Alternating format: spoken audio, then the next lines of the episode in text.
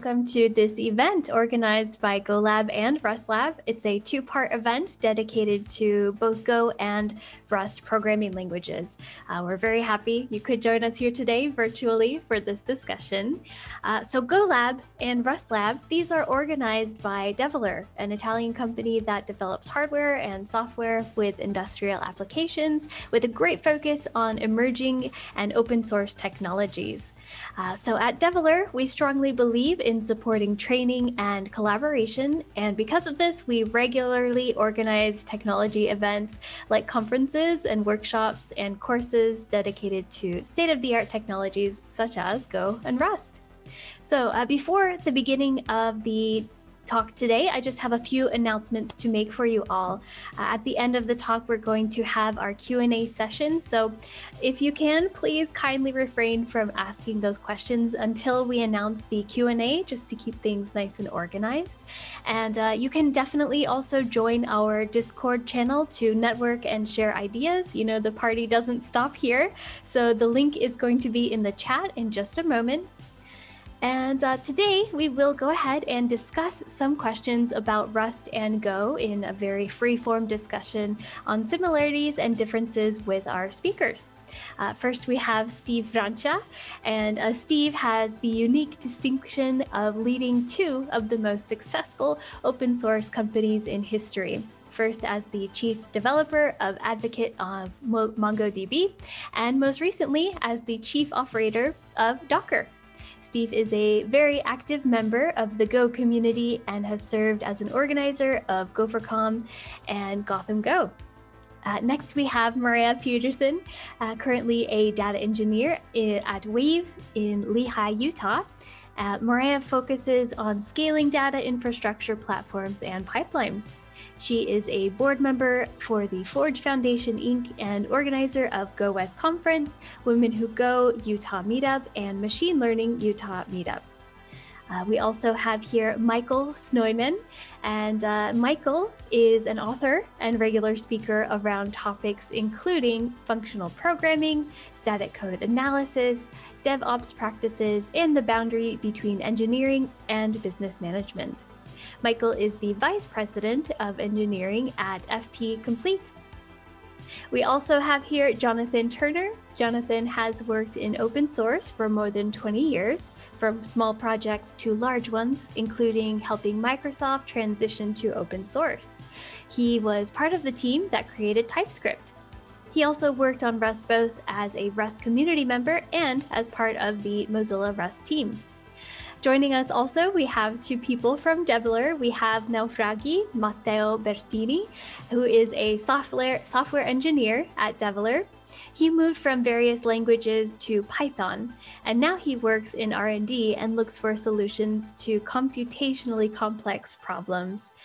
For him, finding problem patterns and beautiful architectures in software remains his passion, and also experimenting with new languages, uh, currently Rust and Elm. And last but not least, we have also Fabio Falzoi from Develer, who is a software engineer. And in the last three years, he used the Go language in various fields, ranging from embedded to cloud. And in his spare time, he loves to hack with low level software and try to get the most out of the Go runtime. So, uh, with all of that, I have all of our speakers here with us today. We're going to start with an icebreaker question for you all. You can take turns answering as soon as the idea comes to you. So, uh, why don't we start out with this question here? How did you get in touch with Go and Rust? And then, what are you doing in Go Rust now? So, it's a two, oops, sorry, it's a two parter. So, who would like to start? I'll also put it in the chat for you all if you forget mine would be the most unimpressive. So if I go first, then everybody else can be um, better after. Um, so I actually started using Go um, at my first job at software. I was had dropped out of a graduate program in physics and got a job as a software engineer, and it was doing Go. So I learned Go as my first non mathematical programming language and like I've been doing it, you know, ever since. Um, I still program in it professionally, and I also am one of like four people that do Go based uh, streams on Twitch. So um, that's like my claim to fame right now is like you can find me on Twitch.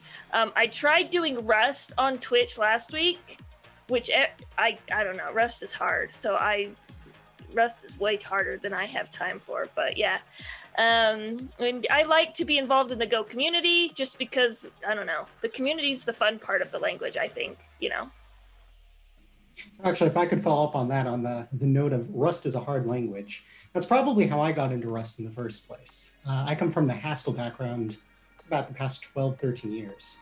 And Haskell and Rust share a lot of similarities at the type level. And as a result of that, there is a large group within the Haskell community that's been paying attention to Rust, looking at it, trying to glean some ideas. And a lot of people have been moving over to it in some ways. And I decided, you know what, I've been doing Haskell for a while, time to learn something new. And I did pick up Rust a few years ago. Found it difficult to learn at first, I agree. I think that's improved a lot of the ergonomics have improved over the past few years to make that a little bit easier.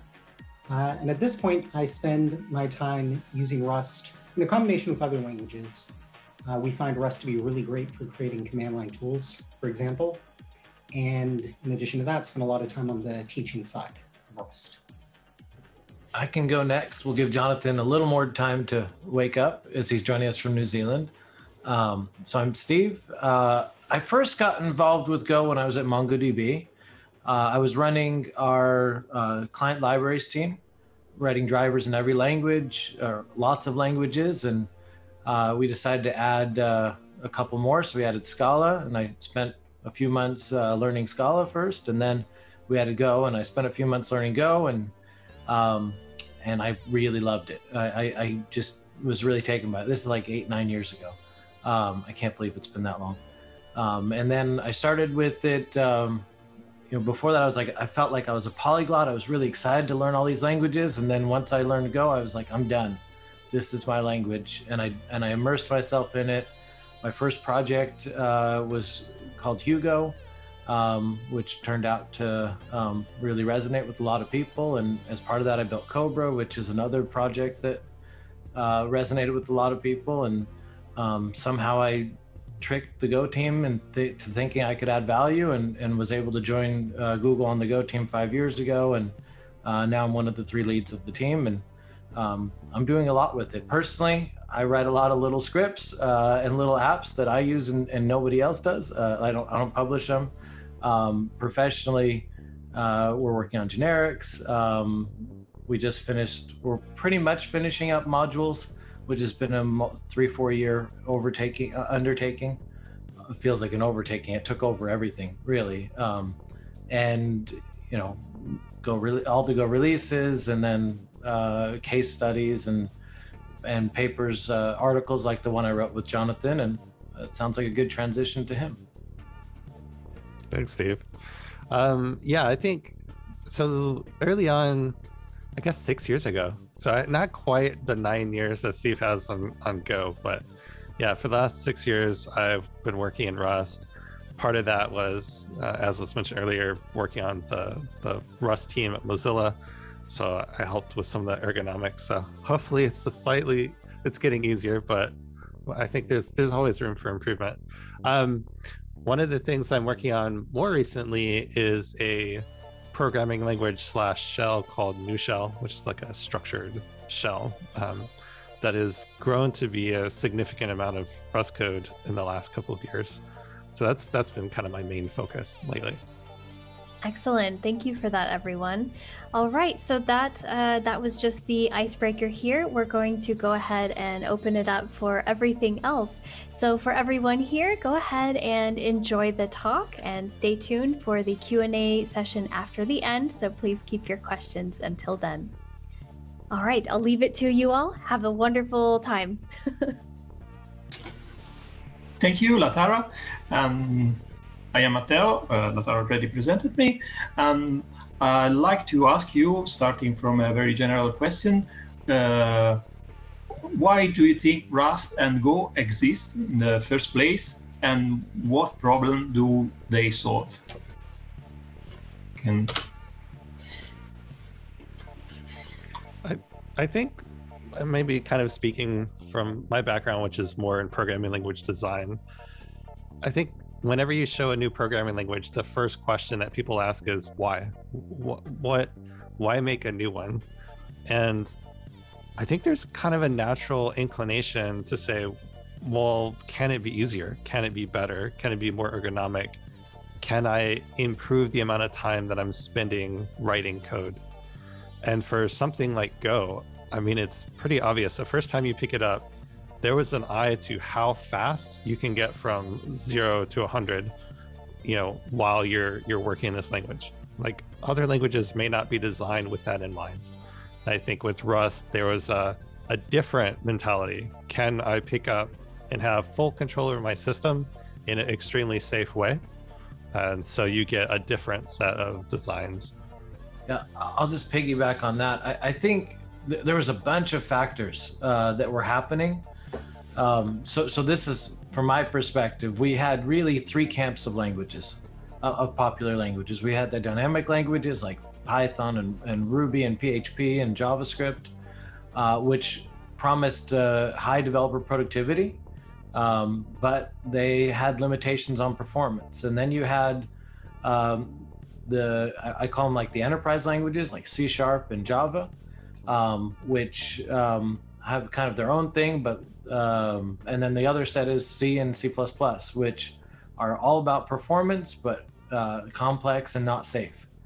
Um, and in the middle, I think the uh, Java and, and, C Sharp were the enterprise languages. They feel cumbersome and kind of bloated, and um, you know, there's a bit of a generalization, but um, no one's really thinking of them as nimble languages. So you kind of have nimble languages and then really fast languages that are unsafe, and then kind of these enterprise, kind of slower to develop but but reliable languages, and um, and and so like that that was the climate, and I think Rust and Go saw that opportunity and, and took very different approaches, which we love. We love that they took different approaches to solve the same things uh, as Jonathan said uh, with Go, it was the idea of, well, can we have something that's high performance, gives you low level access, but actually takes away features and simplifies things and really makes the experience of reading the language a pleasure um, and, and, as easy as possible. And then, and with Rust's approach, it was it, they really wanted to go after that high performance uh, place, but in, in a safe way. And it's crazy how many you know bugs we have uh, because of lack of safety of these dynamic languages and of these uh, high performance languages of, of, which you know both rust and go took no modern language should be unsafe um, or shouldn't have safety as, as a, a, a, real focus of it. And that's one big similarity to them that they, they saw this opportunity and and went after it. Um, there's a bunch of other things like um, that we can look up. Concurrency is a big driver of both languages as well, and the end of Moore's law. Um, but I, I, think you know, reality was there was just a big shift in the industry uh, of an opportunity for safety and and higher performance and more efficiency, um, and more scalability across multiple, you know, developers writing on the same code base. That's a huge focus of Go, and I, I believe it's a big focus of Rust as well. One thing I'd like to throw in from looking at Rust from an outsider's perspective initially, Rust definitely came in with the this is systems programming.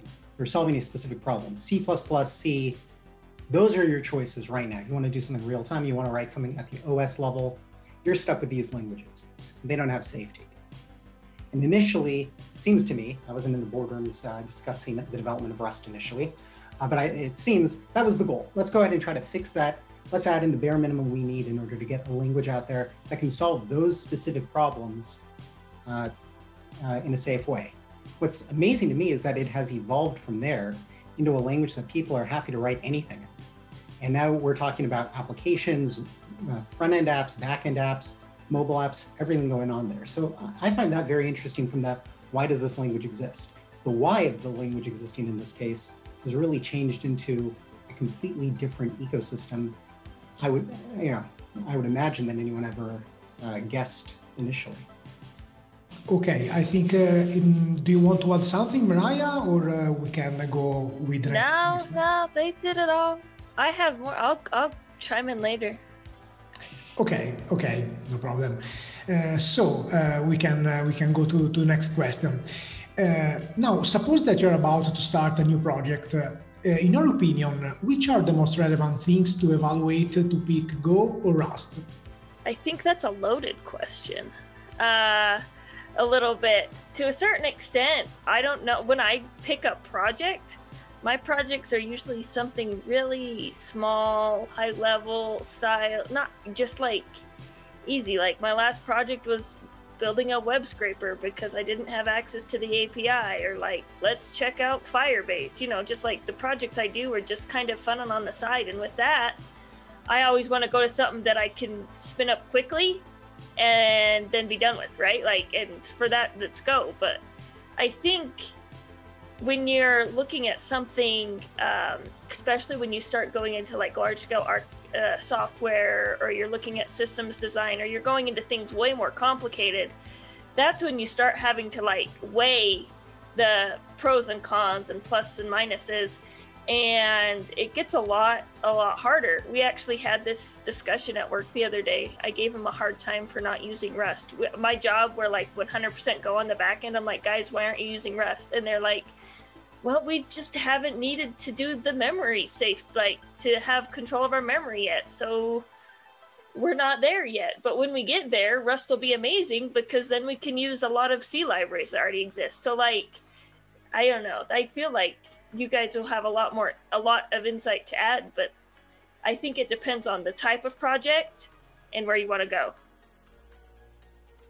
Yeah, I think I think um, so. So maybe a month or two ago, Jonathan and I published, uh, co-wrote and published an article on Go and Rust uh, Better Together, and we spent months researching it, talking to a bunch of companies that were using Bolt, and um, uh, w- one thing came out of it that I, I was surprised by, um, which was uh, pretty.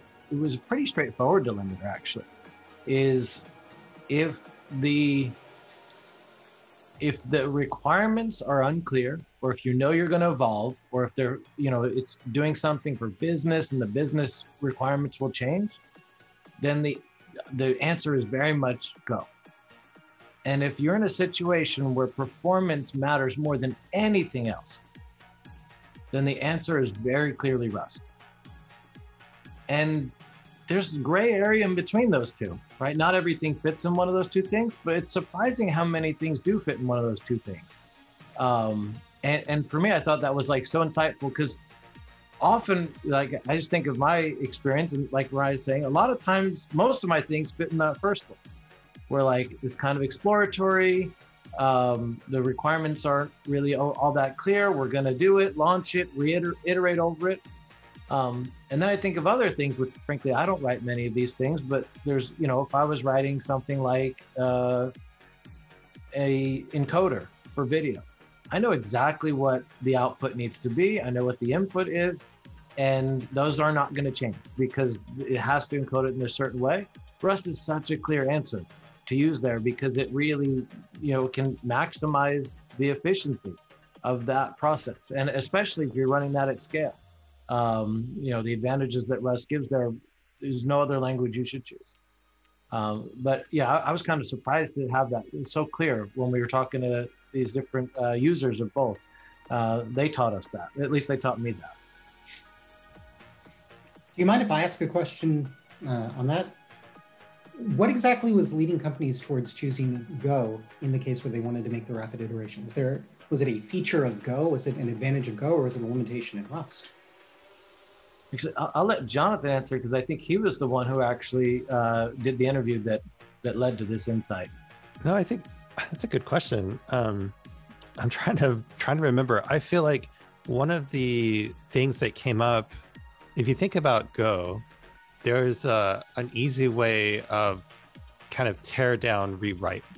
So if something isn't how you want it, you can just kind of pull that out and rewrite that that part pretty quickly. So what people were seeing in this one particular case that Steve was referring to, they wanted to um, deal with the changing like requirements from business. So next week, maybe the business requirements change, maybe the business logic needs to change. And the speed at which you could just knock together some Go that satisfied those business requirements made that team far more agile than they would be otherwise. And they had a lot of confidence because Go is still, you know, checked. It's still uh, a, a well-performing language, so they didn't really have to worry about, you know, writing it in like a, a language where performance might suffer, but you still get that flexibility. Go gives you the flexibility and the performance. Um, so I think I think that there's that. When we're talking about the power of Rust in that context, the the ability to encode that logic as like type system, like almost like little proofs in the type system, was an advantage. So if you had something that was really an important piece of the business logic, you could just write that in Rust and then make sure at compile time that that business logic was always like that requirement was always met every time you deployed. Um, and so that's like high confidence deployment uh, in that style is available to you, but there's a time cost that's associated with encoding your business logic in the type system. So if you wanted agility or if you wanted a, a sense of deployment at, at high um, assurance, there's there's kind of a, a choice that you make uh, in, in terms of language there. That makes so. Thank you. That makes a lot of sense to me, and I'm glad you pointed out the idea of encoding the business logic at the type level because that's definitely a technique that I really appreciate with Rust. Uh, the thing that I would have said slows me down in Rust in those kinds of situations is as you're making those kinds of rapid changes, the non-business changes that need to get included as well. The ownership being the primary example. Uh, do I need to wrap this in an arc? Do I need to have a reference here? Do I need to have an owned object here? All the different kinds of trade-offs that you that are accidental complexity being thrown in. I can definitely see that being being a stumbling block that Go, for example, wouldn't have. No, I, I think that's that's really true. And in fact, in the interview, you're just kind of reminding me that one of the things they said was actually a detractor for Rust, which is kind of sad to me because I'm you know I'm a big Rust fan, but I, I can totally see this in practice that having so many choices, having such power and expressive capability actually slows you down. so sometimes you don't want all that choice. You have what some people call choice paralysis. You're like, well, should I encode it this way or this way, or should I grab a macro or, or really a fancy new type thing that came in the new version of language? You know, whatever. Um, you're, you're um, Michael specifically from Haskell. I, have seen this in like the Haskell side. I wasn't going to say Haskell there, but you're talking Haskell. but it's a similar it's a similar uh, friction that's like almost an accidental friction. When you have a very expressive language you you actually hinder how fast you can you can think and solve a problem. And i think the simplicity of go is a, a powerful strength in this situation where you don't have to think about it. Like there's commonly one or two best practice. You just shoot straight forward just pick the right one and go. No pun intended. I, I think there's one more feature of go in addition to this that that really is what it took me a long time to wrap to come around to why this was so brilliant. But the composable nature makes it so modular and so easy to pull one thing apart and plug another thing in.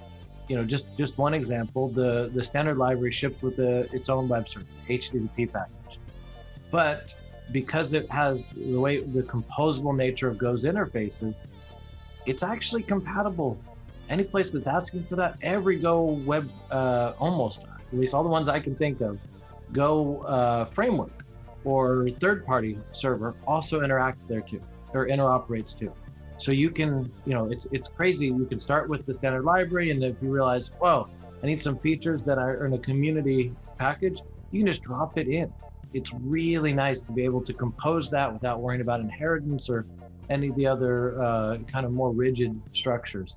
Um, so it's simplicity, and I think this is part of that simplicity that, that Jonathan's referring to, is that composable nature, um, which again, coming from an object-oriented background, took me a while to wrap my head around, but it, it's such a wonderful feature that really gives you agility um, that I, I, would never actually experienced before.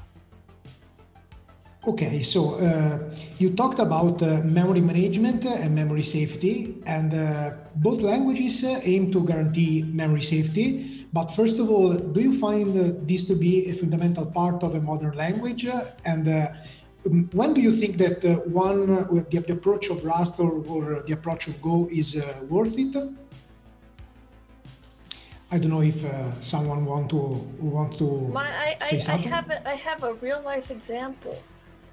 Actually. Very well. Um, I just couldn't find my unmute button.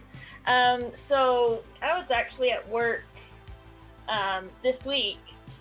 Uh, we were we've been trying to deploy this service, and I was uh, I had implemented a part that had used a lot of pointers. So and I had used so many pointers to the point that I'd implemented them as pointers and then removed them and then redone them, and all this stuff and it ended up that every time it would compile it would work we would be able to deploy it and then we would get a nil pointer. Um, the reference error uh, in our logs and that like is the worst error in my experience because it's just like super unfortunate. And my coworkers like this wouldn't happen if we were using rust. Because the rust compiler checks that for you ahead of time and the go compiler does not like hasn't done it yet. And I mean, it's not bad. Like it was we were able to like fix it in a matter of five minutes because we got the stack trace and fixed the pointer and just refactored our code. We moved super quickly. I got rid of my nil pointers. But just the fact that I was so trying so hard to be smart about how I was using my pointers and how I was using my memory and and I thought way too hard about it and there was nothing there quite to to catch me until we had run it and we're deploying it. Thank goodness it wasn't live anywhere. We were like still just iterating on it. Um, but it was it was uh it was um just funny though the fact that I had been doing Rust all last week and had learned about how Rust, does references and handles memory, and it just came up naturally. Like, well, if we were doing Rust, it wouldn't have happened. And so, um, yeah, I think uh, memory safety, memory management is very important. Um, it's something I take for granted now uh, in Go, and I still run into the wall. And I think more and more people are liking that, and that's why we're choosing languages at modern languages that have those safeties for us, so we don't have to always worry about these errors once we've uh, shipped our services or stuff. I think one of the things I was looking at the other day, and whenever I, I do this, it sends kind of a cold chill down my spine, is looking at a security review of an application. Like if it's written in C or C, and this is kind of the lingua franca before Go and Rust came along, the number of exploits that were available to these, like a hacker of these applications, was really scary, just really scary. Um, even looking at the number of exploits that are available in modern languages can sometimes be like, how did how did they find that? That sounds pretty scary. For Rust, it's not like you hit zero in terms of number of security exploits, but all of a sudden you lose all of the exploits that would be, you know, buffer overruns and misuse of pointers and all these kinds of classic C and C++ issues. And I know a lot of these are also taken care of by Go's garbage collection and, and Go's memory safety as well. So I think as a developer, when you're thinking about, you know, you're, you know, if you're creating web applications, that's one way of thinking. But if you're creating applications that go and live on someone's computer, you really want to button it up because any little hole that that hacker can find can be, you know, quite significant. Yeah, I'll, I'll just chime in. I, I think the fact that we even tolerated unsafe languages for 40 years is embarrassing for our industry. Like, so many problems a result. Uh, so much, so much, so many problems have resulted uh, uh because of that. Um, and I think every modern language should. Rust and Go take different approaches, to, but they have the same goal of, of memory safety and type safety throughout them. And um, you know, and and it, the fact that they take different approaches makes sense because they take different approaches for almost everything. Uh, they really do, but with similar goals, uh, often overlapping goals. Um, and you know, I, I think it's amazing the cost that comes from lack of safety and it's like these hidden you know taxes. Like when you go well actually i was going to use an analogy that makes sense in the us but might not make sense in in italy or, or other places in europe. But when you go to like buy a car in the us they say it's this price. But then when you go check out it's an entirely different price because there's like 15 hidden taxes and fees all over everything. Um, and you know it's kind of this it's a bit of a bait and switch and i feel almost like the unsafe languages are, are like that and that they they give the sense of uh, high efficiency high performance but the reality is you're paying all these taxes on the back end of nasty bugs security exploits um, and hard to debug problems and it, it's just this extra cost that you don't realize you're paying up front um, as a result of lack of safety um, so yeah, I, I, think it's it should be fundamental for any modern language, and, and I hope we never have an unsafe language again. I think Rust, between Rust and Go, they've proven that e- either approach is successful in, in safety, and, and really you should be using, you know, one of these existing approaches. And now perhaps you touch it. Um, I have a question on another big part of the Go language. Uh, Go has a is board with the support for concurrency built in from the one. What do you think about the Go approach? And do you think Rust is going to offer a similar developer experience or perhaps it's beyond scope? I, I'll talk for the Go side. um, I mean, Go's support for concurrency is brilliant. I mean, full stop.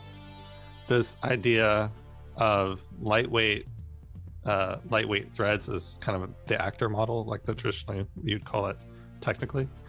But that plus channels at high performance, and all of a sudden that is like your main model that you're building things with. You know, we had some languages prior to Go that, you know, were successful in their domains, like Erlang as an example.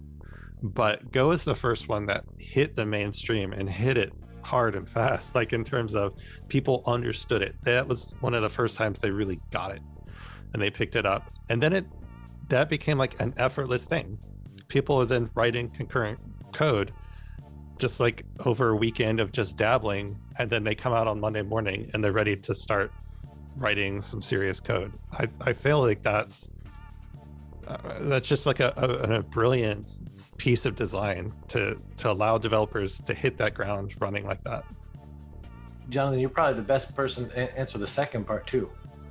Of like, I, should I go for it? Yeah. okay, so um, the the Rust, I would say the Rust um, design is really firming up.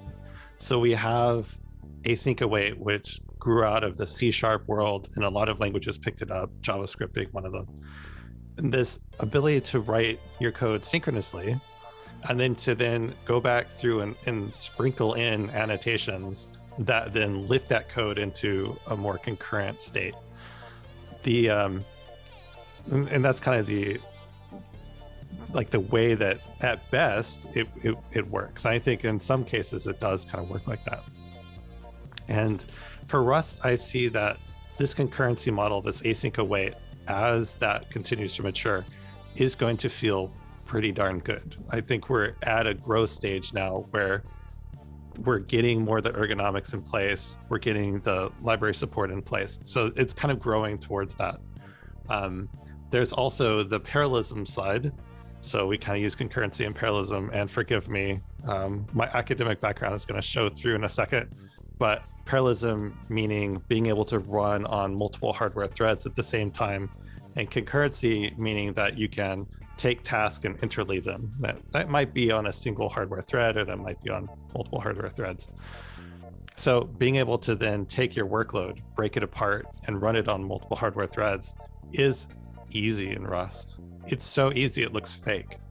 So you you write your code in a straight line way, and then you put par iter in front of your iter, something like this, right? You download one crate, you put one word change, and now you're running on multiple hardware threads at the same time. So all the safety guarantees that Rust uses for memory safety apply to running in parallel safely. So you get maximum performance without really having to rewrite your code. Yeah, it, it really feels like a superpower of Rust if you want to go down the parallel path. Again, it doesn't even look real when you first do it. I'll chime in on the ergonomic side. I wrote a, uh, a series called the Rust Crash Course on my blog. Course 7 was covering Tokio 0.1 version of async, well, before async await. That was one of the hardest blog posts I've ever written in my life. It was difficult. It's hard to understand the ownership. It's hard to see what's going on. You're in closure hell, if we can call it that.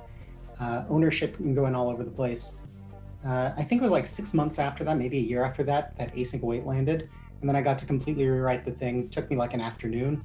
And it was like, okay, yeah, that's the way uh, it's done these days. So I'm definitely seeing those improvements.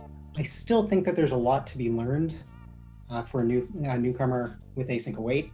And I think the ownership really does interact in a difficult way, which is probably a uh, it's a necessary evil, but it's still an evil uh, for for the learning curve. In the defense of Rust or in the uh, the benefits of Rust on this, I've seen Rust be able to pick up bugs that no other language can really pick up by the send sync trait system. It's able to prevent you from using the wrong kind of mutable variable when you're trying to do concurrent code. It's able to push you in a direction of writing code that's more efficient in some cases as a result of this, and definitely safer. Uh, so I've been I've been very happy with the Rust experience, even if other languages with the you know the, the green thread kind of approach overall probably are easier to get started with. I'll just chime in a little. Jonathan, I loved what you said, and, and Michael as well. Um, because uh, for those who are new to Go, um, Go does Go is a concurrent language, and we have these channels and the CSP approach, like Jonathan described. Um, and the, and since Jonathan talked about concurrency and parallels and separate, in Go you only write concurrent code, and the runtime takes care of seamlessly parallelizing it for you.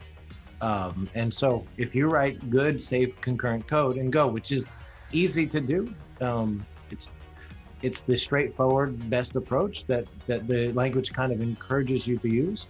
Um, then the runtime can parallelize that, and it's amazingly efficient, um, both for the developer and on the system. Similar to Rust, so there, there's a lot of similarities in this. Um, and I'm excited to see Rust progress here.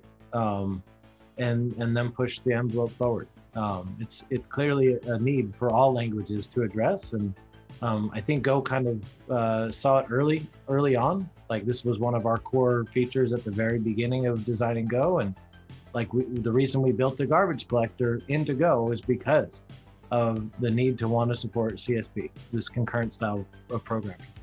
Um, and and so a lot of decisions were made as a result of, of that being a pillar of, Go.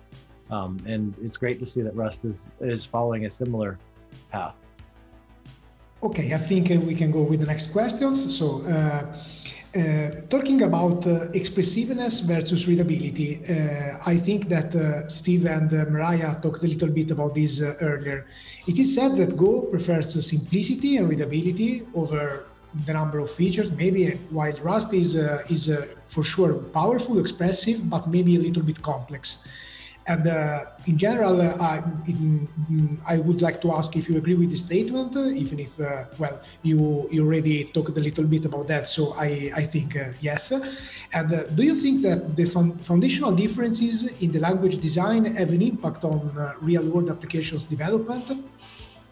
Well, from my experiences doing Rust um, from zero, like I didn't know what I was reading at first. I had to. I, I decided that for me, I can pretty much just look at Go code and figure out what they're doing.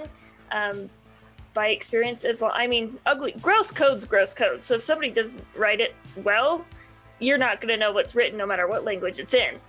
Um, but uh, this past week, I tried to do something that I thought would be trivial. I really thought that I could just pick up Rust and write a little API that queried the Twitch API to tell me who was streaming on what topic. So I could just start to gain statistics on that. And after about two hours, I still had no clue what I was doing in Rust. I had no clue what the different, I didn't even know that there were macros. I didn't know what this async business was. I was trying to figure out which of the five different HTTP packages I could use were. And I was like, man, if I was doing this in Go, I would have been done an hour ago. And so I thought it was kind of funny. But as I stepped back, I was like, okay, day two, I'm going to step back. I'm going to pull out the documentation. So I went back to the book, which is what Rust documentation apparently is called and started going through things and going through it chunk by chunk understanding how they wrote their functions more about the syntax and it's it's not quite as close to reading english as i feel like go is but it's still very programmatic very organized and very concise um, i don't feel like it's super verbose in, in, writing at least in what i was able to do and um, by the end of last week, I was a lot more comfortable with reading Rust. Do I feel like I could go whip out an API? No, not as quick as I could do it in Go, but I've only been doing it a week. Um, so, like, does that, you're saying, does that impact real world applications development?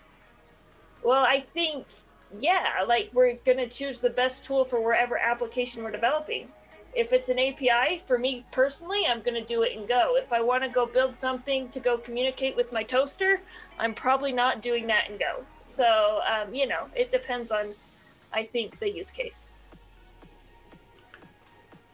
So, so I'll add a little bit here. I, I think one of Go's superpowers is its readability. I remember back nine-ish years ago when I started, there were no books yet written. Uh, there was the language spec, um, Rob Pike's Effective Go, and the standard library. And that's how I learned Go. I actually learned it by, I read the spec, uh, which is really short. I, I, don't remember how long it took, maybe an hour. Um, mostly grokked it, honestly, um, which surprised me. I was like, it was very encouraging that I could read the language spec and like come away with it feeling like I understood most of it. And then I just started reading the standard library and looking through it, and and I shocked myself that I could read the code. Um, and and like I rarely encountered something that wasn't very intuitive to me. Um, like there was a little bit of channels and and how you pull from them that was kind of a new syntax that I hadn't seen before. And um, but for the most part, it was like really straightforward and and readable. Um, and I think that that holds well um, today. Like uh, it's pretty easy to look at any Go code and figure out what's going on, um, and, and, how that translates to applications. You know, uh, people much smarter than me have, have said that uh, software engineers spend spend most of their time reading, not writing, um, and especially when you're on a team uh, where.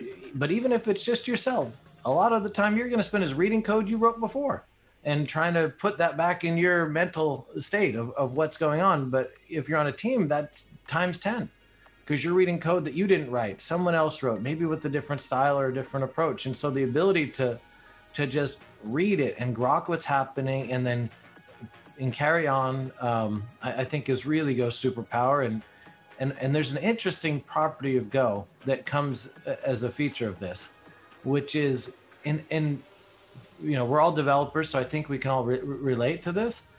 When you're on a team for a while you start realizing people's like fingerprints. Like you can look at someone's code you know if you're on a python team or a javascript team and you're you're like oh all right susan wrote this because i can tell this is how she does x or y and and you kind of get these fingerprints on, on, things and and go doesn't have that. In fact go is it's a really boring language in that sense um, in that it like you know we i look over the code our team writes. I i have no idea who's writing even though i've been on this team for years. It's just like good go code just looks like good go code and there's really one way of doing most everything in it and it's really hard to put fingerprints on it.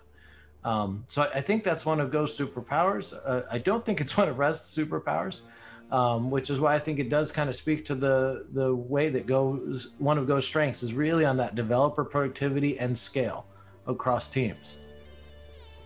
Well, maybe just to kind of counterbalance Steve. I, I think he's right um, up to a point. But one of the things that I thought in practice when you're using Rust at scale is that while you can definitely tell who wrote different parts of the code base, so it definitely has that fingerprinting thing that uh, Steve was talking about. One thing that that Rust gives you is that if I'm looking at a PR that just came in from someone I've never met, there's so many things I don't have to think about when I'm looking at this PR because I know that the compiler is checking behind the scenes all kinds of things for me.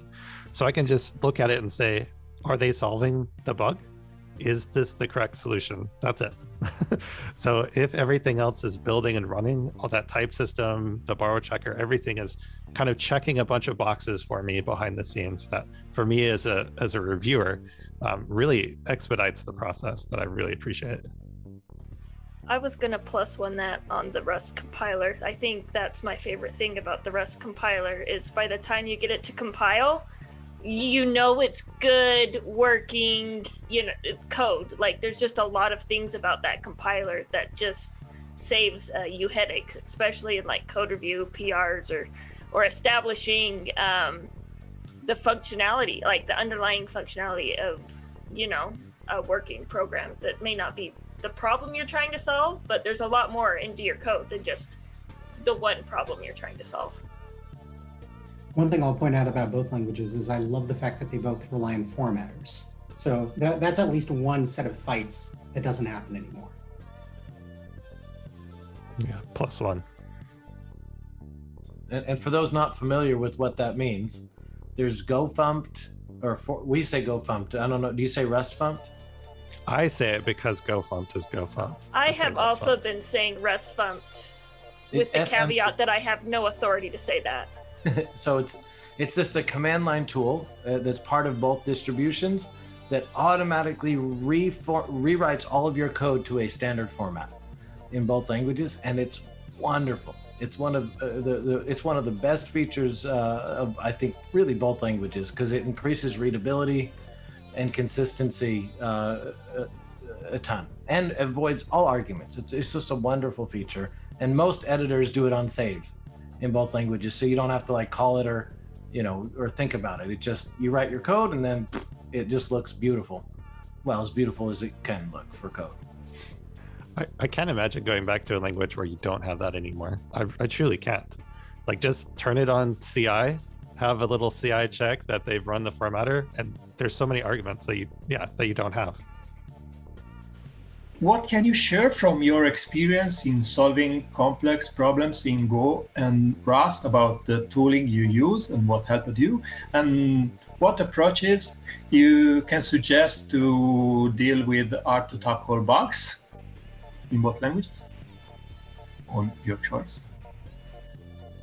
So I'll give my, uh, my, my standard answer on that, which is define your types very clearly, leverage the type system, and this is a Rust version of an answer so use use the types as much as possible to encode invariants, uh, make impossible states uh, unrepresentable would be a Haskell way of saying that. So one of the things that happened in the last couple of years, you know, when we're talking about tooling around modern languages, so there's a a system called the Language Server Protocol, which allowed languages to uh, open up their compiler internals to IDEs more directly.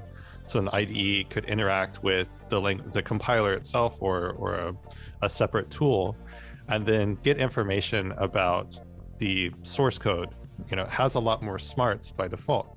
Now, up to this point, IDEs had to write all that themselves, but now with this protocol, you could reach in and get more information uh, very easily. So, for Rust, for you know TypeScript for I believe Go as well has these language server protocols. Modern tooling has has grown quite a bit across the board for languages. Um, for Rust, there is a tool called Rust Analyzer. If you want to get into Rust, definitely definitely install this thing. It's really good and it's getting better by the week. Where you can get um, a, an array of different like not just refactors, but ways of looking into your code base, jumping to the type the implementation type or jumping to the definition or looking for all the references for various things in your code base. Um, so I would definitely recommend that. I, I was just playing with, if you're an Emacs person, and some of us still are, um, you can just plug in all the same tools and get the same benefit. If you're a VS Code user, of course, uh, you have that available as well. So So, so I, I think one of the great strengths of both of these languages is their tooling. Um, they, they just both have a fantastic set of tools. I'm, I'm more familiar with the Go side of things, but you know, Jonathan made a great point last one of, of how much the Rust compiler really gives you. It is such a powerful tool. Um, and it really is, is one of the uh, defining features, I think, of that language. Uh, the, Go, the Go compiler is also a, a really strength, but in a very different way. Uh, the Go compiler's big strength is it's in its speed and efficiency.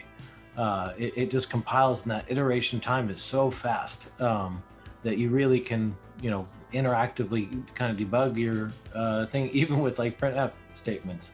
Um, but you know, I think like some of the things I'll talk about Go, and I think there's similar equivalents in Rust.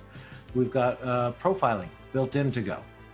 Uh, it ships as part of the standard library. We've got uh, unit testing and function uh, function testing built in to Go. It's Go test. Um, we're working on fuzzing, uh, which I don't. We've we've started talking about publicly that we're going to be shipping with Go as part of it. Um, and so there's just all these rich tools, and we've got a, a our own language server. It's called gopls. Uh, which connects to VS Code uh, and Vim and Emacs and a bunch of other things. So it, it's just the tooling's really strong, uh, and it's a really strong story. I think for both languages. Uh, I don't think you're making a bad choice with either, and the tools help so much. I mean, it really helps. You know, we've got great debuggers and just a lot of great tools. To, yeah, maybe to kind of go to the the question itself, like how to deal with hard to tackle bugs. You know, sometimes these are going to pop up, especially as your application gets larger. Maybe there's a performance issue you're trying to track down and whatnot the the Go compiler will output code that has you know bog standard debug symbol information. So you can open up Visual Studio or you can open up your GNU GDB suite of tools if you're on Linux, and all of these just work, right? You get all the um, the uh, demangling of the names. You can step through with the debugger because people spent time making sure that this felt like other tools in your various ecosystems. Uh, so I think that you know that kind of work sometimes goes underappreciated, but I think when you're actually tracking down that really difficult bug, not you know not having to come up with some new solution, but being able to just use the tools that you have, uh, really is quite nice. I think a lot of finding difficult bugs comes to comfort um, with your ecosystem that you're developing right in. Um, so I have people give me flack about it, but I use Vim and I have only been developing for like a few years compared to everybody else, and I still use Vim. I talk to people who come from Java and they're like, how can you do it without an IDE? And I'm like, well, I have all these Go tools. Why do I need an IDE? And the, the then you have people that come the other way around and it's it's like it, they do everything with a command line. Like, but it plugs into my Vim. Why do I need to go do the tools in the command line? Um, and I'm constantly, constantly learning about tools built into the Go standard library. I didn't know about. There was a talk at Gophercon last year by Jaana Dogan, and it, all it was was here's stuff in the standard library that you could that's tooling that you didn't know was there. And I'm like, I had no clue about any of these, and just. I mean, I have no authority over anything in Rust, but it works with my Vim. It formats on save. That cargo build, cargo cargo, is amazing. I don't know what it does, but it like it as far as like explaining where your errors are, helping you try and fix them. Like it's a really great tool. Um, very similar. It is very similar to how I expect the Go tools to work. So using cargo coming from Go was very comfortable, very nice and I don't feel like I'm losing anything interacting with those via the command line or with Vim that I would expect from an IDE where I can have the step by step debugger, all that old fancy stuff that I haven't touched since college. You know, it's I think when you're tackling hard bugs, you want to feel comfortable and you want to be able to not be hindered by your environment. And the tools that are just provided out of the box have not, I have not been hindered at all. And I can just, you know, start following the logic and the process and do the, the basic things that help identify where the bug is and find the solutions afterward. I just want to give a quick shout out to Esteban and the error uh, team for the Rust compiler that have been working extremely hard over the last six years to make them just just quality error messages. Uh, I think that's really a really sweet thing for for Rust. I actually wanted to make another error comment, but on the error handling side within an application.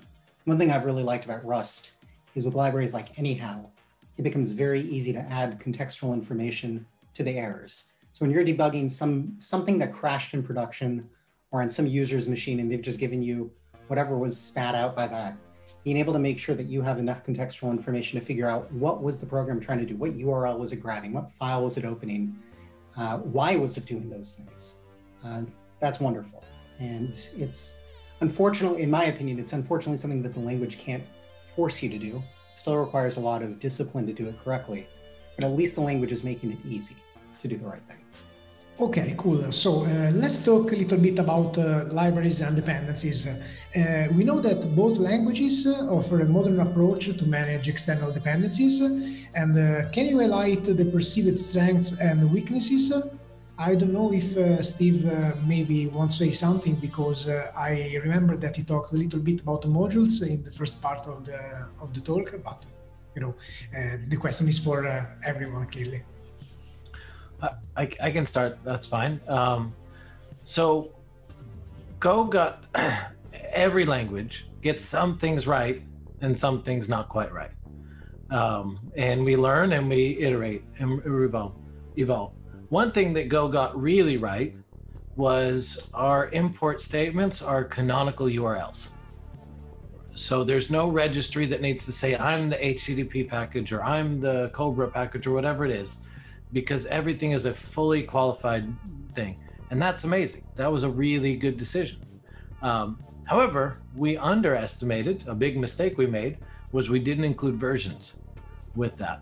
Um, and a bit of this is historical. Google operates differently in that we have this mono repo, and everything is always ahead. There are no versions uh, in the monorepo. And and so that kind of mentality was baked into it but the reality is that's not how the rest of the world works that's not how external dependencies work um, and so we realized we needed to evolve and incorporate versions into it and this uh, was a multi-year project to build modules and we, our goal here was to retain the simplicity of the early design but add versions into it and um, intelligence around those versions. And, and you know, one of the great features of Go's early one was we had no diamond dependency problem.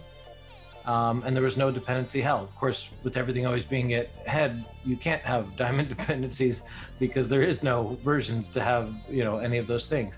Uh, and so we took a very novel approach in designing Go modules uh, that makes it so we still avoid those two problems um, and using Go modules, while they're not perfect and we're still ironing out a handful of, of, of bugs left, uh, for the most part, it just works and it works beautifully. Um, and um, it, I, I, think it's a really nice system. And, and one of the nice things about it is it's totally decentralized. Um, and so you can host on GitHub or GitLab or your own private server or, you know, Google Code or any place that you want, and and the Go tooling just works with it uh, seamlessly. Um, of course, Cargo was also one of our inspirations, and I think one of the big strengths of you know one of the advantages of kind of going last uh, in building a modern system is we got to look at the smart decisions that Cargo made and Ruby Gems and npm and all the other ones, and and and really spent time with their authors and, and kind of looking into it as we designed the Go one. Um, so uh, I, I, think I, I, love where modules ended up. I think it's a great system now, um, and it's really designed uh, to to be as simple as possible, while giving you all the flexibility you need. Um, and and the community's largely come around to it. It was a big shift that had the whole community had to come to it And at this point, I, I feel like we've been largely successful at that. Um, and hence, we're kind of returning our attention now to our next big problem, which is uh, uh, to tackle, which is generics. But we could talk about that later if people ask questions about it. Um, Just kind of following on from what Steve was saying, cargo, to my mind, was one of those superpowers of Rust early on. So it was part of Rust before Rust was even 1.0. The whole community just immediately kind of latched onto it and then began growing an assortment of um, different crates on crates.io which is like the main crate repository though you can use other repositories especially if you're a large corporation and you want to have a private repo you can totally do that. But a lot of crates are shared in one place so it's easy to go find where do i do the http crate? Where do i get an ftp crate? You know something like this the the nice thing about starting it so early was that over the years, we've just kind of continued to improve what does it mean to be a published crate. So there's a site called docs.rs, which takes all the automatically generated documentation from each of the crates, puts it up there in a searchable format. So it's all like nicely styled CSS and searchable. And this gives you a sense that it's not just the standard library documentation that is nice and searchable in this way, but that extends to the entire ecosystem of published public crates.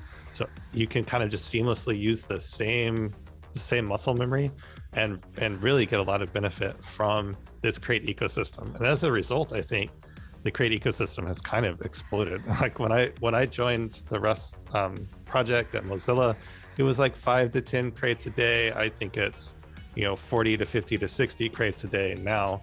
Um, in terms of you know it's steadily grown to this point where a lot of people are contributing to these kind of common repo. I have to piggyback on that because i'd be unfair to my team if I didn't. Um, so John, Jonathan saying this made me think of a big part of uh, our module's effort, which was package.go.dev, and it's pkg.go.dev, which is effectively both of those sites that you mentioned, the crate site as well as the doc site uh, in one. So it, it gives you documentation as well as discoverability and searchability across this. So we kind of centralized discovery for this decentralized uh, publication of Go, which we thought I think is a, a super. Uh, it, it really propelled us forward. Decentralization was important to us, but discovery in one place was also important. And we said, how can we accomplish both those things? And and this idea of package package.go.dev is the the answer to that. So. Um, and of course, honestly, again, we, we looked at crates as inspiration as well as some of the others. So, um, you know, a lot of times people think that these language teams are competing with each other, and, and the reality is we're, we're we're all playing the same game, um, and we really like. Uh, there's a camaraderie about that, and we really benefit from each other's experiences and learnings, and, and there's a lot more conversations between teams than, than probably anyone realizes. Um, but you know, we we celebrate when other teams have successes, and we'd like to learn from you know their successes and and failures, uh, and we hope they do from ours. Changing a bit our target, uh, both languages as promises about uh, stability of the language, and so reach some point of uh, maturity. And so the question from the developer side is uh, will my project build again in 10 years i have lts uh, release to maintain and is this on the language side a superpower or a burden? The Go one's an easy answer here. Um, so far, since Go 1.0, we've had a compatibility promise, and any code written for Go 1.0, uh, with the exception of some obscure security fixes that required some changes, uh, will build today. Um, and we're at, um, you know, 10 years later, over 10 years later. Um, in in, we, we debated if we needed to iterate to go 2.0 when we introduced dependencies and, and modules and generics. Uh, we're happy that we didn't. We found a solution across those that uh, was able to extend the language uh, without breaking backwards compatibility. Um, and so at this, I don't know when when Go 2.0 would happen, but I can tell you it's not on our roadmap anytime soon. Um, and you know, our, our our real hope is that in 10 years, uh, your code from today will compile with Go. Yeah, I think the, the same thing is true for Rust. So, one of the questions when we were before, um, like we hit 1.0, and then we're starting to look into will there ever be a 2.0? And around 2018, Rust 2018 being a major version of Rust, like the, the first major version of Rust to follow 1.0, there was a lot of questions. Should we break back compatibility? How should we break it? What how will the tool support it? And the cargo tool that goes with Rust ended up being a very interesting solution into the problem where in your cargo package in your in the the, the configuration file you can just say what version of rust you want. And it doesn't matter what version your dependencies want like they they each can pick their own version of rust that they want. And all of this compiles down to this intermediate representation that is supported from through all versions of rust so it really gives you a lot of flexibility in terms of yeah we can continue to improve the rust language. Like if we need to make a breaking change we can. And we we did so in 2018 we're going to do so again in 2021 you know these little improvements that we need to make in the language to make sure that it continues to grow. But we can still support all the old versions because it really is a kind of the, the supported intermediate representation that these things compile down to and we can just switch whichever version of rust um, depending on what you say in your configuration file to answer the question of superpower um, i say yes uh, for both languages i have done um, a lot of machine learning dabbling uh, in my time. And I've, when I started getting into machine learning, it was about the time that they were really pushing to sunset Python 2.7. And like, so I got, I wasn't involved in it, but I was able to like understand, read, and like hear the complaints as I was trying to learn Python. And people were pushing me to never touch Python 2.7, only stick with the three and up and do all those things. And it's really nice to not have to worry about that um, in either of these languages. To, not have to worry about a version, to not have to worry about, about if I'm on Java 7 or Java 8, or if I'm on, I don't know what PHP does, but I, you know, just PHP 6 or 2 or 5, just to be able to write Rust or just be able to write Go and not have the to worry about versionings or weird things like that uh, helps with dependencies. It helps with thinking. It clears. I can work on solving problems unless on maintaining, you know, weird things. And um, it's uh, it's it was a really nice. I mean, that's one of the reasons why I ran so fast from Python machine learning to machine learning and Go is because I didn't have to worry about what version I was using. I could just do the machine learning and it was just great and easy. And I think that that's definitely, definitely a superpower. And I, I, I mean, I think the communities like it so much that it would be really hard to be able to start with uh, not having that kind of compatibility. So, so I'll add one extra thing here, which is kind of part of the question. Ryan made me think of this. Is Go has an extra feature here, um, which is not only will it continue to compile and build, but the language has been so stable for 10 years in that libraries written 10 years ago still feel like libraries written today. Um, like it doesn't feel like it's a different flavor. And, and so like, you know, other languages like Java's had great compatibility, backwards compatibility built into it, but old Java things feel old and it definitely feels like it's a different language. Um, now, with all that said, when we introduce generics, it, there's going to be an element of that that won't be as as entirely true. Although, there, I, I really believe that most libraries don't need generics and won't change at all. Um, there's a handful of places that will and, and take advantage of it, and you know you'll you'll notice that oh this could be if this used generic types it would probably work a little more efficiently. But um, even with that it'll still feel like go and look like go. And and, and that's one you know re- awesome thing. Like you look at a tutorial from go from 10 years ago and it it it's modern. It still is the exact same way it would be today. And that that's you know honestly like you, you say well feels like you're standing still and it's a lot of effort to feel like you're standing still and make 10 years of progress Um, like it's it's it's really I give our team a lot of credit for, you know, our strong ability to say no uh, to a lot of things and really keep our focus on that consistent experience. Uh, even though we added uh, features here and there, it still feels very very consistent and stable. Just to, yeah, just to piggyback for Steve and and go. I mean, when you work on programming languages, it's there's the temptation is so strong to just add something, add something, make it. Oh, but if we just added this one thing, this one use case would be so much nicer. And a superpower of being able to do a Google search and then an article pops up that was five years old, and I can just copy and paste that code, and no one looks at me funny, um, is is a superpower of Go, and really isn't a superpower of Rust. Let's I'll just be honest. Um, Rust best practices continue to evolve, and year by year, if someone sent me code and I look at it, I can almost tell you what year that was written. It it just it has that fingerprinting that Steve was talking about earlier. Okay, so um, we talked uh, a lot about uh, the similarities between the two languages, and uh, one we we touched uh, the, the point of documentation and. One single preferred way to write and generate docs seems to be the, the modern language way. But uh, in our opinion, what's next for the modern language regarding documentation and not only documentation?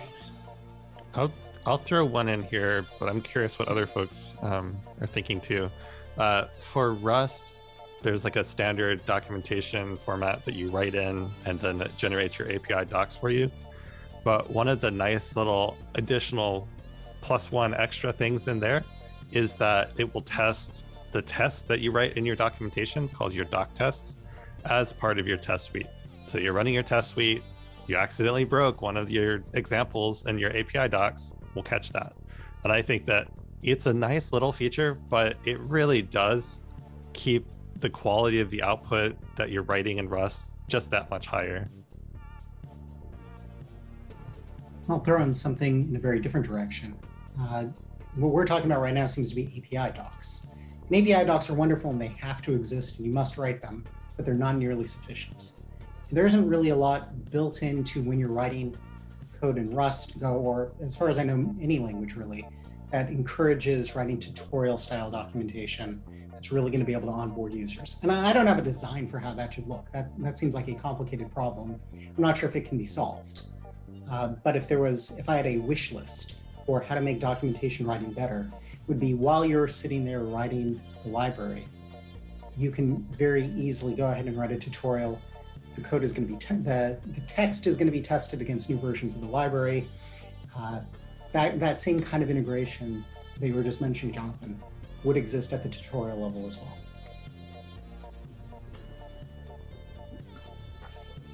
I, I love these ideas. Um, honestly, I hadn't thought of, of that. And, and boy, Michael, that would be powerful. Um, food for thought.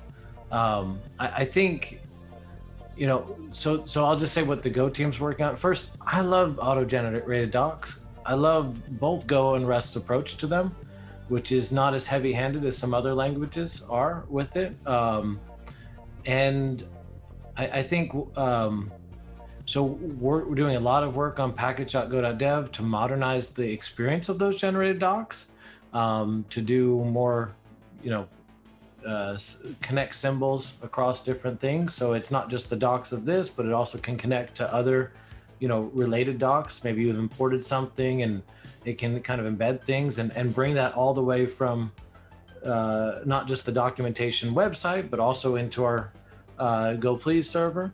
And so we're really trying to connect the documentation all the way to the end user in, in the variety of places where they might find it um, and give insights that way. Um, an, another feature that we have, uh, which we need to give, I think we could use more, back to Michael's point of doing this, but is our playground. Uh, so one great thing about that we have on our own documentation sites is if you wrap a line of code in a certain way, it becomes runnable in the browser. Um, and that's a really powerful feature.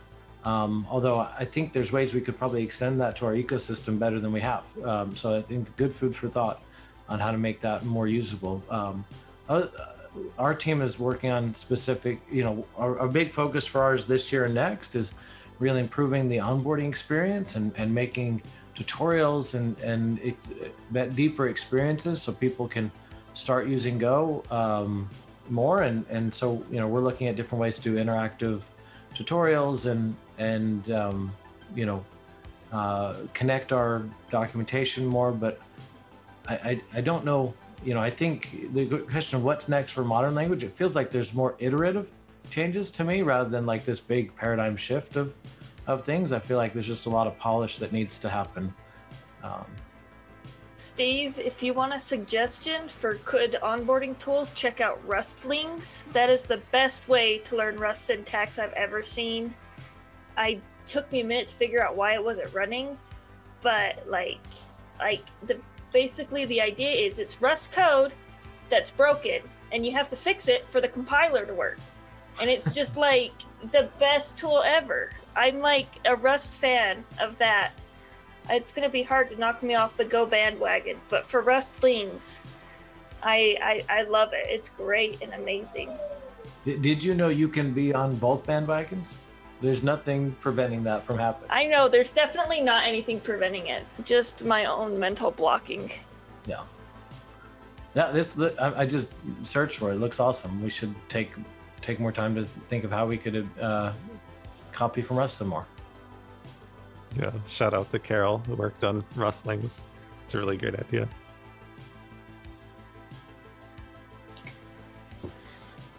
Now I'd like to ask that uh, moving outside the, the language itself, once you have found that Go or Rust is uh, the most suitable technology for uh, your use case, what can we say about the rest? So support, community, hiring, all that surround the language itself.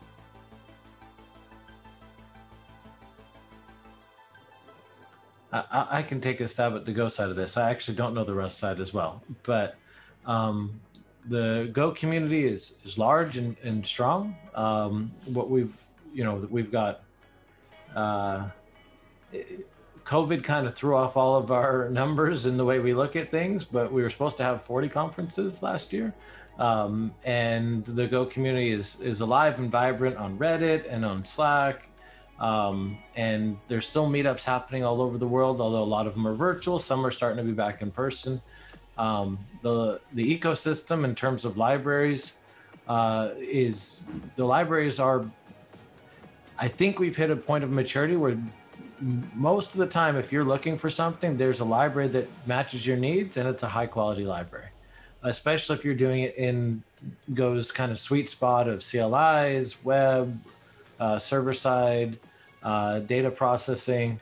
Um, even ML is starting to really mature in that. Um, and, and there's a lot of systems things that are that are there as well. Networking uh, is another strength that you're going to find it there hiring from what we've heard is, is there's a lot of go developers uh, that are uh, available to hire companies are able to hire them pretty easily but i think more important companies have found that they don't need to hire go programmers very much that they can convert uh, other programmers to go programmers very easy. And, and we've got um, we've have several case studies on uh, go.dev that talk about that from American Express and Capital One. Both mentioned uh, that, and there's probably several others. I can't remember off the top of my head. But um, so so I think the support's there, and, and if you think broader than that, like every cloud platform uh, has support for Go as one of their like standard languages. M- most uh, services do at this point. Um, and and so if you're choosing Go, you, you generally have all the options that you'd have for you know Java or Python or the other uh, languages in, in terms of services and uh, and tooling and all of that. So I, I, think at this point, Go's hit that sweet spot. It wasn't true five years ago, but I think it's true today, where really Go, you're not saying no to anything by choosing Go. I think on the Rust side, um, we've seen a really significant change. So a couple years ago, we were running a yearly survey, and in the survey, uh, we saw that match up with some of what other developer surveys were saying. People loved Rust. Rust gets voted like the most loved programming language. It's happened like four or five years in a row at this point, which is awesome. There's a lot of enthusiasm. People pick it up, they really like it.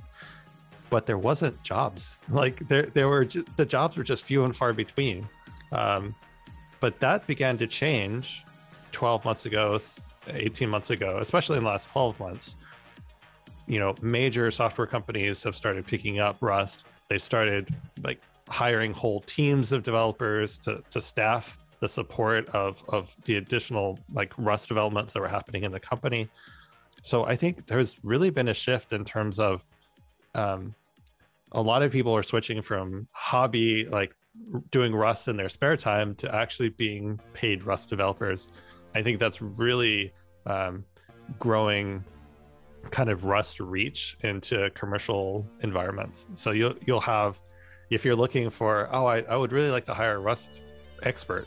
Uh, great. I, I think that that that in a sense the the expertise is kind of spreading out in terms of they're just not just hobby programmers anymore, but they have they're coming from actual industrial experiment experience of using uh, Rust.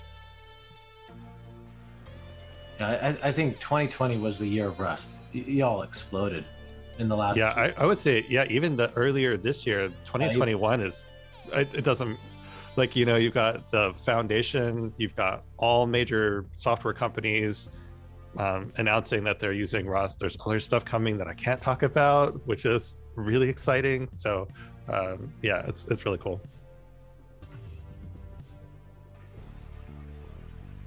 What has surprised me the most um, is um, the the the in the community aspect is this kind of like a, a hidden Rust community. I feel like, for me at least, the Go community was very out in front of my face. There's GopherCon, which is huge. There's a Slack.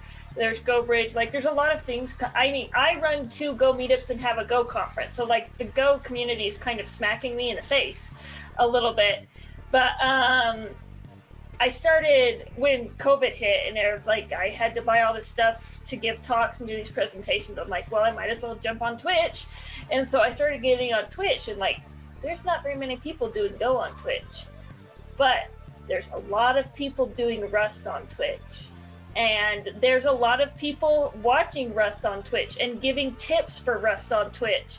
And then I found out that there's a Rust meetup local to me, and now I'm on their Discord, and I think I got half of them to watch this actually. But they're like giving me tips on what to say. Like it's it's a super hidden community of people who have a ton of talent and a ton of knowledge and are really wanting to help. It's not quite as publicized as I have had experience with the Go community, but it's just as em- embracing and just as supportive and just as willing to help and mentor um, with projects and with learning and with career development and everything that somebody new coming into the language would want one thing I picked up on with Rust is just how many places, how many different subcommunities there are. Uh, I found out not too long ago about the Zulip chat, which shocked me that there's just this entire extra place on top of Reddit, on top of mailing lists, on top of the uh, sorry the discourse, and everywhere else that I'd already been aware of. So, yeah, I've I've uh, been very impressed with the enthusiasm, the activity, and the willingness of people to come in help explain a concept, help explain best practices, whatever the case is.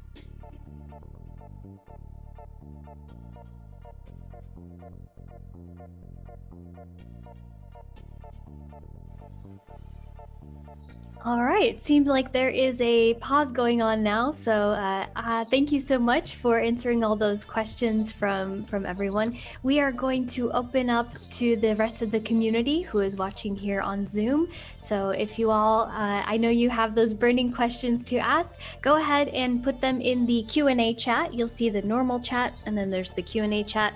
We want you to answer, uh, ask those questions in the Q and A chat so we can uh, show them to everyone. So thanks. We already have one from Tim, so I'll go ahead and present this to all of you. And it says, I don't know if it has already been discussed, but what's Go's standpoint on sum types and the safety provided when compared to Rust's enum types? Um, I, am probably the right person to answer this, although I'm probably not the right person on the Go team to answer this, just on this panel. Um, we've had some interesting conversations around sum types uh, as it relates to the generic implementation that we've been uh, the generic proposal that we've been working on. Um, all I can say is stay tuned. Uh, like we're aware of it. Uh, we're trying to make sure that we get generics just right, and um, it might take us a couple iterations to get all the components of it that we're looking for. Um, but just know that this is something that's been considered, and um, you know whether or not it gets in, that's up in the air still. And um, I think that's that's probably it to respond on that one. Great, thank you. Uh, we have another question from Janis, sorry if I am butchering it, uh, who asks any opinions on name squatting on crates.io?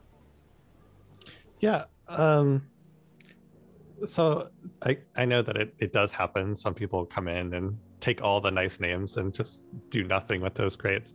Um, it's it's a known, I guess you could say like a known, not like a big issue, but is a known issue. So I know that the teams are aware and are kind of thinking about what a creative solution to that would be. Excellent, thanks. We have one more here, which says, "Can uh, by Luis, who says, can Kotlin be seen as a language in the same space as Rust or Go, since it also targets native?" Um, I, I, can respond a little. This is Steve's opinion, not the Go team's opinion, not Google's opinion, definitely not Google's opinion, just my opinion. Uh, my, my I, I, think there's a handful of languages like Kotlin and Swift uh, that are also considered modern languages alongside Rust and Go. And in a sense, you could think of them that way. It's my experience uh, with any of the JVM languages that they don't get very far from Java and I think that makes it actually quite a bit uh, of a different experience than you'd say like Rust and Go, whereas like Rust um, and Go really stand on their own, and they're their own systems uh, or their own ecosystem systems, everything, and they're written in their own languages. And um, whereas Kotlin, that's not really true yet, and and um, so in one sense, I think you can kind of loop it together. In another sense, I think it's a really different experience and the tooling is different. And and in my experience with kotlin you can't write much kotlin before you have to know java.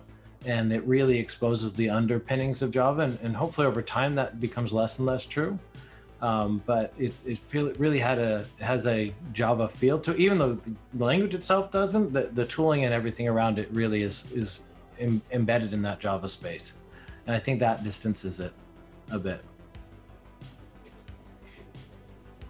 Great, thank you for that. Um, I don't see any other questions, so if you all are, oh, never mind, just got one from an anonymous attendee who says, uh, why don't we see any Delphi like GUI development IDE with these modern languages like Rust and Go? What's preventing the development? Ah, sigh.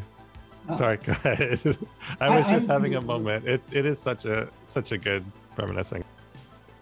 No, well, anyway, what I was going to say is I think this probably falls into the category of difficult and boring problems to solve. And when you get to difficult and boring problems, people who like playing around hobbyists are not going to jump in and solve them. Uh, the other problem is this space really, you end up in the cross platform hell of needing to solve this problem multiple different times. And those solutions already exist for other languages. And I think to some extent, people have kind of resigned themselves to these things are not going to exist in languages like Rust and Go. But maybe there are, I know that there are people out there working on GUI solutions and at least Rust and I assume Go as well. Um, but they're solving it in very different ways than, than the. Uh, hmm. all right, yeah. Ahead, yeah. I, oh, that's fine. That's fine. Um, I think the thing with Delphi that really set it apart that other languages have never really touched since then um, is this when you're designing the GUI, you're kind of writing the code at the same time. They're inter interlocked. Uh, so you can be like drawing the GUI in code or literally drawing the GUI in the, the GUI builder, and that's building the code.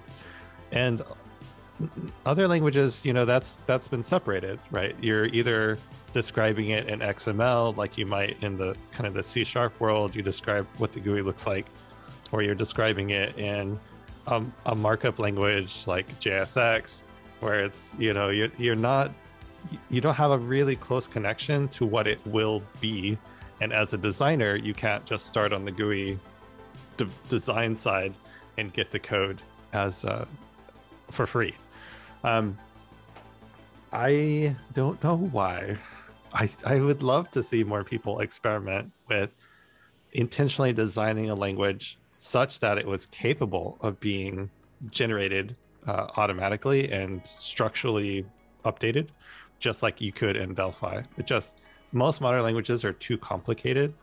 As Michael's saying, like there's a, it's a hard problem. As you add more features to your language, it becomes increasingly hard problem to actually make it that simple and straightforward to interlock your GUI design and your language. So, so I'll uh, a little bit on this too. Um, if you're like Jonathan saying, Delphi took a very specific approach to this, and I, think that approach just is un- untenable today for a, a, widespread language. It's like back when Delphi started, it was really you pretty much had one target, and now it's like, well, people are building web things. Sometimes they're building web on the browser. Sometimes they're on the desktop. It's desktop app, it's mobile apps. Like just the GUI space is is grown so much. Maybe it's a gaming system that has a completely different GUI. It's just it everything is really uh, expanded, which makes it hard. Um, and and there's projects in Go, and I know there's some in Rust that do all those things. You know, we've got a, a gaming engine in Go, and there's ones that can in both Go and Rust. There's great ones that can embed a browser, and you can do the interface there uh, with with a, a program. Um, and there's WASM support, and there's there's lots of things there. So so there's work being done, but I just think the world is uh, it's really beyond the scope of either language to to really think of it in the Delphi uh, place. And, and and I'd say, but for an analogous, Flutter's somewhat doing this for Dart. Um, like I, I think if you want to look for a tightly integrated GUI uh, experience, um, Flutter and Dart are doing it, and, and that's a I, I consider that a modern language that we we actually probably should think of in the same boat as as Rust and, and Go, and it's really the GUI language. If you're writing mobile and desktop, and they're starting to do web, and um, they're really making tons of progress there with that. All right, All right. thank you. Oh, sorry.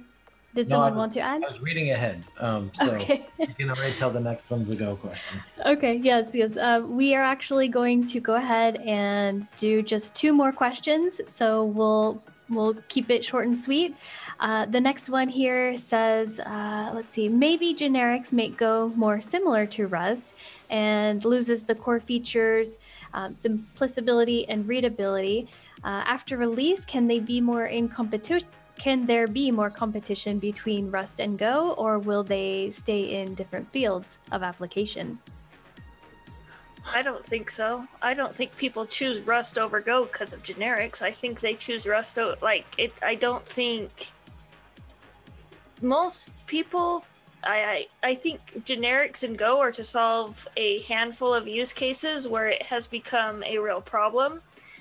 But most of the people solve that by doing code generation in Go. They don't solve it by moving to Rust. Whereas Rust generics solve a different problem entirely unique to their ecosystem where they're best optimized to run. I don't feel like adding generics to Go will increase competition at all because the languages still complement each other in the way they complement each other now.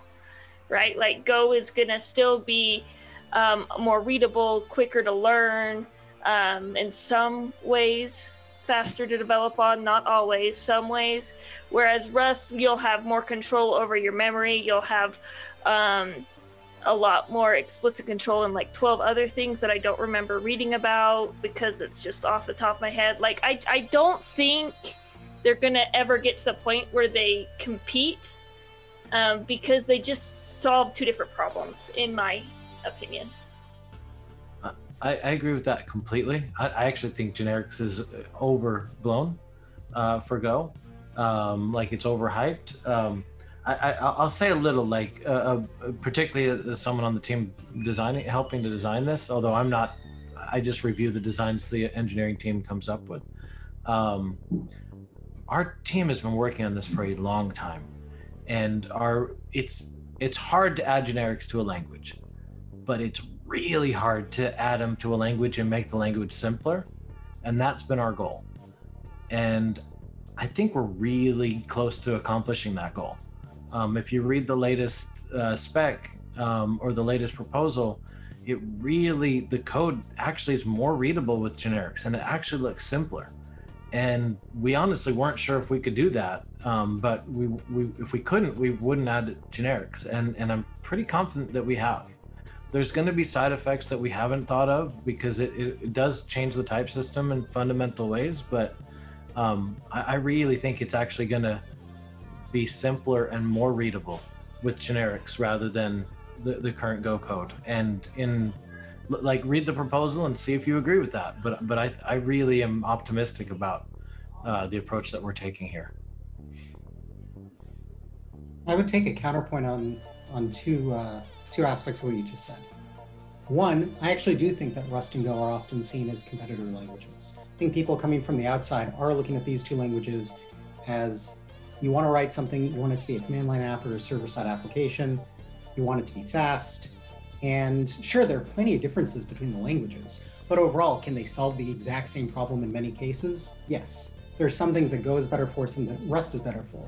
Uh, but I think there's a large group of people out there who are saying, yeah, I got to choose between these two languages. And following up on that, I do think generics is one of those dividing lines. I think when people are, in, are analyzing which of these two languages am I willing to work with, some people are going to say, I'd rather choose the simpler language that doesn't force generics on me. And other people are going to say, I don't want to even get started with the language unless it has generics. So I do think it may be, uh, you know, you're saying, you guys, I think, have both said from inside the Go community, you're not seeing a lot of demand for it. Maybe that that's a selection bias. People who are already there are saying we we are happy solving this, these problems in a different way. That's that. I think you're making a great point and um, I, I, think you're right. Outside of Go community, we hear a lot of demand for generics. Uh, which one reason we're pursuing it is we do think it'll help unlock uh, adoption uh, for specific use cases. Um, I, I, think that's. I think you're probably right. People do, on a surface, have to make a decision between Go and Rust, but I, I do think as you get into them, um, it's a clearer choice than than a lot of choices are uh, when you're going to use one or the other. And, and sometimes the answer can be either. Um, and that's a good answer too. If your team knows Rust or your team knows Go, like, and it's either, go with that one. Um, but I, I, you're, you're making good points that I think it will unlock some things for some people for sure. Um, and, and, we've we've heard that plenty. Um, our latest survey uh, and the one before were very clear about that. Excellent, thank you. Uh, well, everyone, we actually have gone a little over time. We're going to uh, conclude the Q and A actually here, but you know, we're not going to stop the conversation just because this uh, this talk is over. We're actually going to direct you all to go ahead and join the Discord so we can go ahead and continue the discussion there. All of our speakers will definitely be there, and so you can uh, ask questions accordingly. And um, yeah, definitely. Uh, does anyone have anything they would like to add before we conclude our our um, event for tonight today? I would like to thank you all for uh, your. I'd like to inform you that we are closing a lot of time zones in this event, and we are uh, living two different days. Some is living the 20th, and some is in the 21, 21st. And someone talked about the mascot, and I'd like to share my two one. So I'm very proud of my Lego crab. I've decided the only thing stopping me from fully adopting Rust is my uh, lack of a Ferris crab. So I'm in a campaign to find me a Ferris crab so I can fully embrace uh, Rust. Fantastic. Yes, we'll have to find one for for you definitely. All right. Well, we've seen that both languages are really interesting, and it's likely that more and more developers will have an interest in, in learning Go or Rust or both. Why not both? So um, I want to say thank you to all of your of our speakers here. Thank you uh, for those of you who are just waking up on the other side of the world, and also those of you who are, joining us in the evening.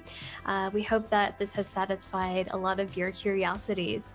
Um, like I said, we can continue the discussion at um, on Discord on our channel that we've written uh, in the chat. You can also contact the GoLab team at info at golab.io, or of course, you can follow us on the social networks as well.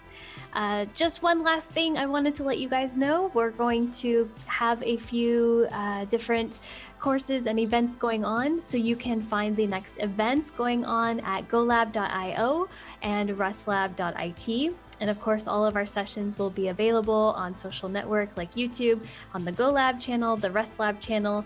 And last but not least, we are going to have a Go course for, for all of you watching. So if you are watching, we're going to give you 50% off that Go course uh, with the coupon Learn50Go.